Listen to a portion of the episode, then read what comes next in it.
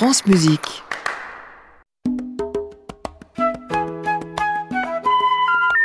Ne quittez pas, nous allons prendre votre appel. Vous aimez Mozart C'est lequel? Le dernier. Faut dire que j'ai pas de peau avec la musique. T'en fais aussi? Moi, plutôt crevé. Vous croyez pas que c'est un peu réservé à une certaine élite?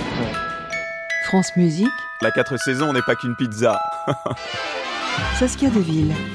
Voilà un compositeur qu'on ne m'a encore jamais demandé dans cette émission. Oscar Nedbal. Oui. Compositeur, altiste, et voilà, mon invité le confirme. Chef d'orchestre tchèque, né en 1874. Il a d'abord étudié à Prague avec Dvorak, avant de partir en tournée dans toute l'Europe. D'abord comme musicien, et puis comme chef d'orchestre. Il est donc compositeur également, et l'auteur d'une envoûtante valse triste, qui a traversé les époques. Euh, Celle-là, vous l'avez certainement déjà entendue, une œuvre d'une grande beauté, mais qui comporte une petite pointe de, De désespoir, mélancolie. de mélancolie. Voilà, Oui. elle est partie. À l'image du destin d'Oscar Nedbal, qui, je ne sais pas si vous le savez, a été reconnu mondialement, mais pourtant, il a eu de gros problèmes financiers. Il a fini par se suicider en sautant de la fenêtre d'un théâtre à Zagreb. Notre invité cite Aragon dans son nouveau roman, Mon oncle de Brooklyn, paru chez Flammarion. À mon tour de le subtiliser pour évoquer Oscar Nedbal. La vie et le ballon passé trop vite. La nuit n'a jamais la longueur qu'on veut.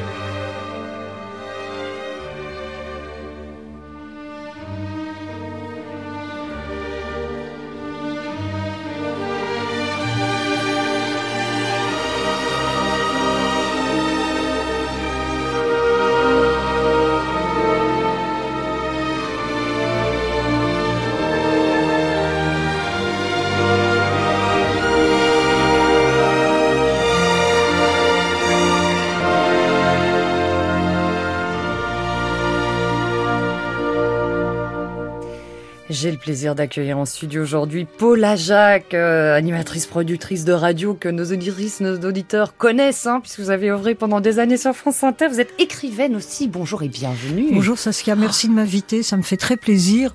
C'est très beau cette valse triste. Hein. Qu'est-ce qui est beau dans cette valse triste, justement? Bah, alors, c'est les violons, il y a quelque chose de, de mélodramatique, de grandiloquent, et j'aime bien ça. Je suis un peu, je suis une orientale, donc j'aime les choses un peu excessives. Et il y a quelque chose d'excessivement lyrique dans cette tristesse, non? Absolument. On lâche, on ouvre les robinets hein, Voilà. avec, euh, avec cette valse, effectivement. Comment l'avez-vous découvert Parce que ce n'est pas le compositeur le plus cité lorsque l'on Bah, parle de je ne musique sais classique. pas, je ne sais pas où je l'ai entendu, peut-être dans un film, parce que en général, ma culture euh, musicale classique est très limitée, étant donné qu'en Égypte, on n'écoutait pas du tout de musique classique. Et vous savez que l'oreille se fait dans l'enfance au goût. Et donc, euh, moi... Mais adulte, elle se fait au choix. oui, non, mais la mienne se fait beaucoup au cinéma. Je suis une cinéphile acharnée et j'adore entendre. Je trouve que la musique classique mise en image a une répercussion sonore extraordinaire et ça me touche beaucoup et c'est là que j'ai appris beaucoup beaucoup de choses sur la sur la musique classique essentiellement par le cinéma, par les grands films, les chefs-d'œuvre de Visconti, de Kubrick, euh, tout ça. Vous prenez des notes en sortant d'une salle de cinéma? Non, jamais, je ne prends jamais de notes. pas, non, pas de notes musicales non Voilà, plus, pas hein. de note musicale non plus. Mais cela dit, jamais de cours de musique Jamais. Non, alors je vais vous dire un Vous truc. n'avez euh, jamais eu l'envie d'approcher un instrument, d'en jouer? J'ai eu envie d'être chanteuse, hein. Mais, mais parce que là, je suis arrivée en France et pour moi, c'était rejoindre le pays de mes livres et c'était une émotion terrible. Et je suis tombée amoureuse en fait de toutes les vieilles chansons françaises. Alors, je peux vous chanter par cœur Damia, Fréhel, euh, euh, tous ces tous ces, ces grands chanteurs, mais je, la musique classique, je m'y suis faite beaucoup plus tard et c'est pas dans, dans mon environnement culturel du tout. À quelle époque de votre vie, Paula Jacques? Ben, je suis arrivée en France, j'avais 13 ans. Et euh, moi, toute ma vie euh, en Égypte, j'ai été sauvée par les bouquins parce que c'était une période très dure pour mes parents. Nous étions en voie d'expulsion en Égypte en tant que juif et euh, mon père venait de mourir. Ma mère n'a jamais été un exemple de très bonne mère, donc elle s'est pas vraiment occupée de ses enfants. Et puis donc euh, l'époque était terrible. Alors moi, je passais mon temps à essayer de lire, de lire, de lire. J'allais à la- librairie Hachette juste en bas de chez nous et je choisissais toujours le livre le plus gros pour qu'il y en ait le plus, le plus. Et puis ma mère nous a expédiés tous les trois, mes deux frères et moi, en Israël, en disant je viens vous chercher le mois prochain. Et ça a duré trois ans. Et pour moi, ça a été une époque ép- abominable parce que j'étais privée de mes livres. Je savais que j'allais pas rester dans ce pays. La vie était très très dure dans un kibbutz. Les gens avaient vécu l'enfer et je ne le savais pas. On parlait pas du tout de la Shoah. Et donc, c'était la, la discipline était extrêmement dure. Et quand je suis arrivée en France en 13 ans, je me suis rattrapée. J'ai refusé d'aller à l'école parce que j'étais en fureur contre ma mère. Et j'ai passé 4 ou 5 ans à lire, lire, lire. Je n'ai fait que ça. Et à écouter de la musique, les vieilles chansons françaises.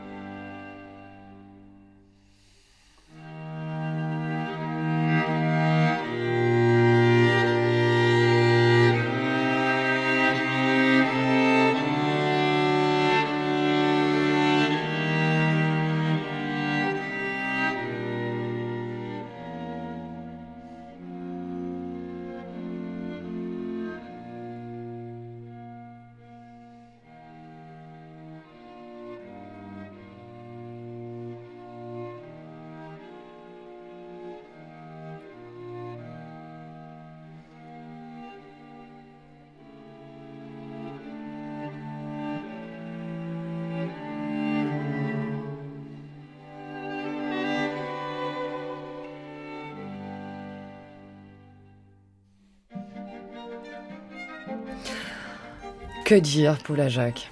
Mais vous savez, j'adore, j'adore Franz Schubert. Je connais un peu de choses de lui et La jeune fille et la mort, vous savez, c'est le film de Polanski qui était rythmé par cette musique et j'ai vraiment une passion pour Schubert. C'est peut-être celui que je connais le mieux, un peu avec Mozart parce qu'on l'entend le plus. Et je suis très sensible au sort de cet homme. Enfin, son destin a été absolument tragique. Je crois qu'il est mort très jeune. Il avait contracté la syphilis, non ça? Absolument. Hein? Et vraiment, c'est un génie qui a été vraiment tué dans l'œuf quasiment. Il est mort, il avait 30 ans, n'est-ce pas? Voilà, donc je suis très sensible à la musique de Schubert. Effectivement, ce, ce garçon timide, maladroit, qui a écrit une musique euh, d'une puissance émotionnelle extraordinaire. Ici, on écoute le deuxième mouvement de ce quatuor, La jeune fille et la mort, Oui, joué par le quatuor Van Kuyk. Est-ce que la littérature, Paula Jacques, vous qui êtes baigné là-dedans, vous fait vivre euh, des émotions aussi fortes que celles que la musique peut provoquer? Écoutez, pour vous dire la vérité, euh, beaucoup plus forte, hein, puisque c'est mon domaine, hein, c'est ma vie, c'est ma passion. Quand je lis euh, des grands textes chez les autres écrivains, euh, je suis complètement habitée, j'ai les larmes aux yeux. Je tra... et, euh, de toute façon, euh, je m'oublie complètement et je plonge dans l'univers de l'autre. Et, et pour moi, c'est c'est le- le- les mots. Pour moi, la musique des mots compte beaucoup. Vous voyez, parce que les mots ont une musique aussi, la façon dont on les agence. Et pour moi, c'est très très important le rythme, le, le choix des mots. euh, voilà. Et donc, je suis complètement. Évidemment, le- la musique classique m'émeut, hein. Mais la littérature, euh, c'est toute ma vie. En même temps, trouver les mots pour parler de musique, ce n'est pas toujours évident. Voilà. Alors, il faut vous dire que moi, je suis aussi complètement dingue de jazz. Et je crois que quelqu'un a dit une fois, et là, vous allez euh, me hurler dessus. que la grande invention musicale du XXe siècle, en fait, c'est le jazz. Ce n'est pas la musique classique sérielle, moderne, tout ça, c'est le jazz. Le jazz est une formidable innovation musicale du XXe siècle, selon moi. hein. C'est amusant ce que vous me dites parce que j'ai envie de rebondir sur ce livre que vous faites paraître chez Flammarion, mon oncle de Brooklyn. Oui. Euh, C'est l'histoire d'Eva, une jeune journaliste qui débarque à, à New York euh, à la fin des années 80, qui va à la fois rencontrer une famille euh, jusque-là euh, inconnue, enfin qui lui était inconnue, une famille euh, composée de juifs orthodoxes, et puis qui va rencontrer aussi un, un écrivain qui a quelques années de plus que qu'elle et qui va l'emmener jusqu'au meeting de campagne de celui qui deviendra le premier maire noir de, de New York. Elle est là pour euh, décrocher une interview avec Toni Morrison et elle lui pose justement cette question par rapport au jazz que vous évoquiez à l'instant, euh, Paula Jacques. Euh, Est-ce que le jazz a une influence sur son œuvre littéraire? Est-ce que le jazz a une influence sur votre euh, œuvre littéraire ou la musique classique? Quand vous écrivez vous Bah, Vous êtes auteur de 13 romans. Voilà, je crois que j'ai. euh, On dit toujours que j'écris avec une espèce d'énergie comme ça, très, très On la forte, sent, absolument. très vive. Quel serait le morceau alors peut-être ou le compositeur, le, le musicien, la musicienne De- qui, qui serait le plus ou la plus représentative de votre écriture, euh, Paula Jacques? Euh, Vous avez remarqué, Saskia, dans mon livre, il y a une très très large partie consacrée à Billie Holiday. Parce que mon livre tend à montrer d'une part deux communautés qui ont été ségrégées en Amérique. D'abord les Juifs, ensuite les Afro-Américains qui ont subi le crime le plus abominable de toute l'histoire de l'humanité, qui est l'esclavage d'une part, la ségrégation de l'autre. Et je voulais montrer l'époque où ils étaient solidaires. Parce que les Juifs euh, libéraux ont beaucoup beaucoup soutenu euh, les droits civiques, l'abolition. Et donc l'écrivain, l'amant qu'elle va rencontrer, est en train d'écrire un livre précisément sur sur euh, ce sujet. sur le, les, les- En tout les- cas, ces deux communautés qui cause commune, voilà. Oui. Et euh, en faisant mes recherches, j'ai découvert un truc très étonnant. Alors vous savez que c'est un petit juif, un petit vendeur de chaussures qui a complètement révolutionné la- les nightclubs euh, aux États-Unis, à New York en 1930, qui était absolument interdit aux noirs. C'est-à-dire que les blancs, les noirs pouvaient pas se mêler ni sur scène ni sur la salle. Et lui, il ouvre le premier Le Society. Café Society, donc d'ailleurs, euh, Woody Allen a fait un film, Café Society, où tout d'un coup, les, les races se mélangent, les couleurs se mélangent, et c'est une révolution. Et en plus, tenez-vous bien, la chanson la plus célèbre de Billie Holiday, qui est Strange Fruit, elle a été chantée là pour une fois, et elle a été écrite par un poète juif, qui donc était un journaliste et qui en plus un personnage aussi étonnant qui avait adopté les, les enfants des deux époux euh, Rosenberg. Donc, vous voyez, les Juifs ont beaucoup beaucoup contribué à à arrondir les angles, à, à, à dire au fond, nous sommes tous des êtres humains. C'est-à-dire qu'il y, y a une communauté de destin et de souffrance qui fait qu'ils auraient, ils, auraient dû continuer vraiment à s'entendre. Sauf que dans les années 70-80, il y a la montée de, des Black Panthers, de Elia Mohamed et tout ça. Et euh, sans doute aussi l'histoire du conflit israélo-palestinien qui fait que les Noirs commencent à concevoir beaucoup, beaucoup de ressentiments contre les Juifs. Et voilà. Donc les choses se sont un peu gâtées. Mais il y a une, vraiment une très, très grande période admirable de, d'entente De et de solidarité.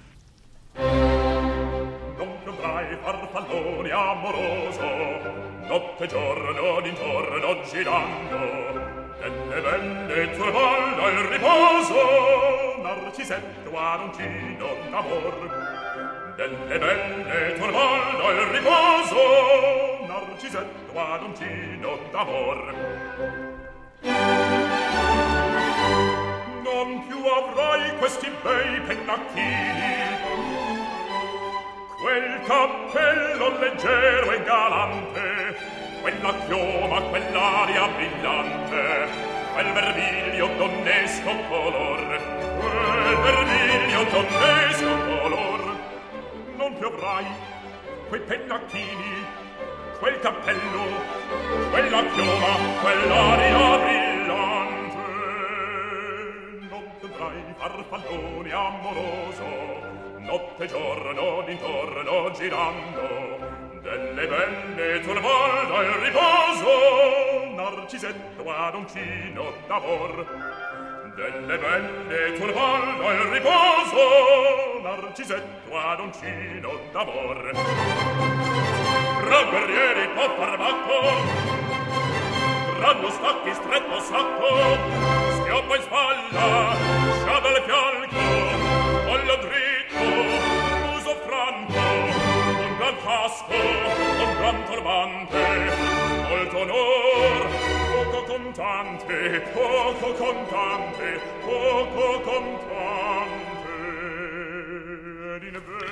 L'air de Figaro non più Andra et des noces de Figaro de Mozart chanté ici par Samuel Ramet que vous avez choisi pour nous, Paula Jacques. Bon, j'ai une passion pour Mozart. Finalement, en vous parlant, je m'aperçois que je me connais un peu mieux que je ne croyais. Mais c'est la même réflexion mais, pour tous les invités mais de comment cette émission. résister à l'inventivité, la malice, l'ingéniosité, la joie de Mozart? Sa musique explose de joie. Et ça, j'aime beaucoup. Et puis elle peut exploser aussi dans l'autre sens de désespoir. En fait, Bien ce qui, sûr, ce bien qui est fascinant avec ce compositeur et ce qui fait tout son génie, c'est qu'en quelques mesures à peine, on, on peut comprendre ce qui fait battre le cœur des personnages. Oui, le requiem, évidemment, ça arrache des larmes. Mais, mais je ne sais pas, il est absolument irrésistible, ce petit bonhomme. Plus que tous les autres. Les autres sont des grands musiciens, mais lui, c'est une espèce de farfadet. Quoi. Il est Mm. extraordinaire. Il a l'air d'être tombé de la lune, ce petit bonhomme. Tiens, justement, comment construire le, profil d'un personnage qu'on met en scène dans un roman euh, Paula Jacques, euh, ça se discute pas trop. C'est intuitif, c'est-à-dire que on a des éléments et on les met sur le papier et tout d'un coup le personnage euh, lance une phrase que vous n'avez pas complètement prévue et son destin va changer. C'est très et d'abord bon, ce sont des, des personnages de fiction, mais à chaque fois on les nourrit avec euh, avec des gens qu'on a rencontrés ou sa propre histoire. On les charge donc euh, de sentimentalité, de sentiments et et voilà, alors moi j'écris toujours en me souvenant d'une phrase de Jean-François Huguenin, qui est un, un génial écrivain qui s'est tué très jeune, et qui disait n'oubliez jamais que vos personnages sont meilleurs que vous. Et il y a également cette phrase que, vous- que vous écrivez ou que vous mettez en tout cas dans la bouche de votre personnage Eva de votre de votre livre euh, donc qui est paru chez Flammarion mon oncle de Brooklyn qui dit ceci un conseil donné aux écrivains en herbe entre deux mots choisissez toujours le plus simple. Ce n'est pas Freud qui vous permettra de gagner votre vie. Ce que j'aime aussi beaucoup et ça me raccroche à Mozart c'est vous savez qui a dit ça c'est une apparente Vous savez qui a dit ça simplicité. C'est c'est Singer, c'est euh, Singer, l'immense Singer, qui est toujours, qui a lui aussi été très malicieux, et qui a toujours dit je choisis toujours le mot plus simple. c'est ce que vous faites Voilà. vous? J'essaye, j'essaye, mais au début, euh, comme tous les jeunes écrivains, je voulais écrire précieux et grandiloquent et tout ça. Et plus ça va, et plus je me, mon écriture euh, devient un peu plus pas sage, mais moins précieuse, moins recherchée, quoi. Plus voilà, j'essaye en tout cas. On- on- en vieillissant, on tend un peu au plus au classicisme. c'est vrai? Ouais. vous trouvez? Oui, je crois. Oui. C'est amusant parce que c'est pas du tout le, le mot que j'aurais utilisé pour, pour, décrire. livre, Oui, oui, absolument. C'est tellement jaillissant Mais, et euh, savez, énergique. Saskia, mes premiers romans étaient tellement picarins, c'était des, des tragicomédies avec des personnages outranciers extraordinaires, et voilà. Et donc j'ai un peu perdu cette main-là, quoi. Vous êtes assagi? Non, euh, oui, peut-être, peut-être. Je ne sais pas, je ne sais pas. C'est peut-être le fil du temps. C'est peut-être aussi parce que chaque fois qu'on écrit un livre, d'abord on ne sait pas, on a l'impression qu'on ne sait plus écrire. Bien que j'ai écrit 13 romans à chaque fois, c'est l'effroi. Et puis euh, petit à petit, on, on cherche quelque chose. On va vers la vérité, la sincérité, plus que sur les effets, plus que vers les effets, quoi.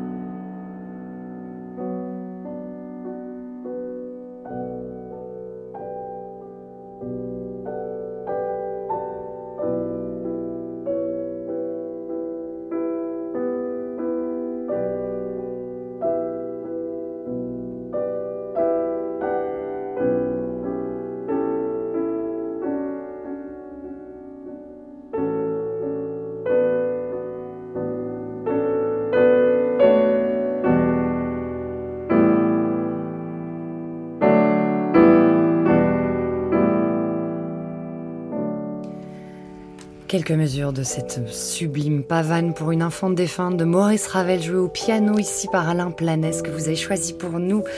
Euh, J'ai envie de vous demander, tiens, quelle scène, Paula Jacques, vous imagineriez sur ces notes, sur cette musique-là Où serions-nous? Je ne sais pas, je vois par exemple euh, une mère en deuil qui écoute cette musique et dans son esprit, elle reconstitue sa fille, sa fille est vivante et la jeune fille extrêmement gracieuse danse sur elle. Quelque chose à la fois de, très, de très beau et de très triste parce qu'elle sait que lorsque la musique va s'arrêter, sa fille va disparaître. Voilà ce que je vois. C'est amusant ce que vous me dites parce que j'ai envie de rebondir euh, sur, sur Mozart, sur Schubert qui partageait une même vision euh, de la mort finalement, euh, la mort meilleure amie de l'homme. Oui. La jeune fille et la mort est d'ailleurs est, est écrit sur un poème de Matthias Claudius qui dit en, en résumé ceci ne crains rien, donne-moi ta main, je suis ton ami. Oui, oui, oui. Mais euh, je crois que la mort, c'est la chose la plus, la plus authentique. Quoi. Je veux dire, c'est tout se ramène à la mort. Pourquoi nous écrivons, pourquoi nous créons, pourquoi nous vivons, pourquoi nous sommes tellement heureux de vivre, parce que la mort est là, quoi. Et qu'elle, même quand on n'y pense pas, elle est là. Donc c'est ça qui pousse à écrire, à créer, à se positionner dans le présent le plus possible. Et à lire des livres. Et en même temps, j'ai l'air absolument sinistre. Là, je parle comme un, comme un entrepreneur, tout, un entrepreneur de pompes funèbres. Alors que vraiment, je suis la personne la plus gaie qui soit au monde. Eh ben, justement, vous nous encouragez à lire, à écrire, à écouter de la musique. En tout cas, moi, je, j'invite nos auditrices, nos auditeurs à, à découvrir ce, ce livre bondissant, Mon ongle de Brooklyn, euh, paru chez Flammarion. Euh, Vous lire Paula Jacques et, et lire à la fois aussi tout, effectivement votre joie de vivre et, et votre enthousiasme qui emporte sur son chemin à, à votre lecture. On va terminer avec une page de cinéma, un extrait de la bande originale de Barry Lyndon, cette sarabande de Handel, jouée ici euh, par une- un ensemble de jeunes musiciens français, l'ensemble Jupiter, dirigé par Tom Ford. Je vous remercie, Paula Jacques, d'avoir été des nôtres. C'est moi, Saskia. Il faut que je dire la sarabande de Handel. J'adore, j'adore, j'adore. J'ai dû voir dix fois Barry Lyndon. Et cette musique me poigne. J'ai l'impression que c'est une musique funèbre, une fois de plus, non? C'est une musique qui, qui traite euh, du destin maudit, en quelque sorte, de Barry Lyndon. Ça va mal se terminer.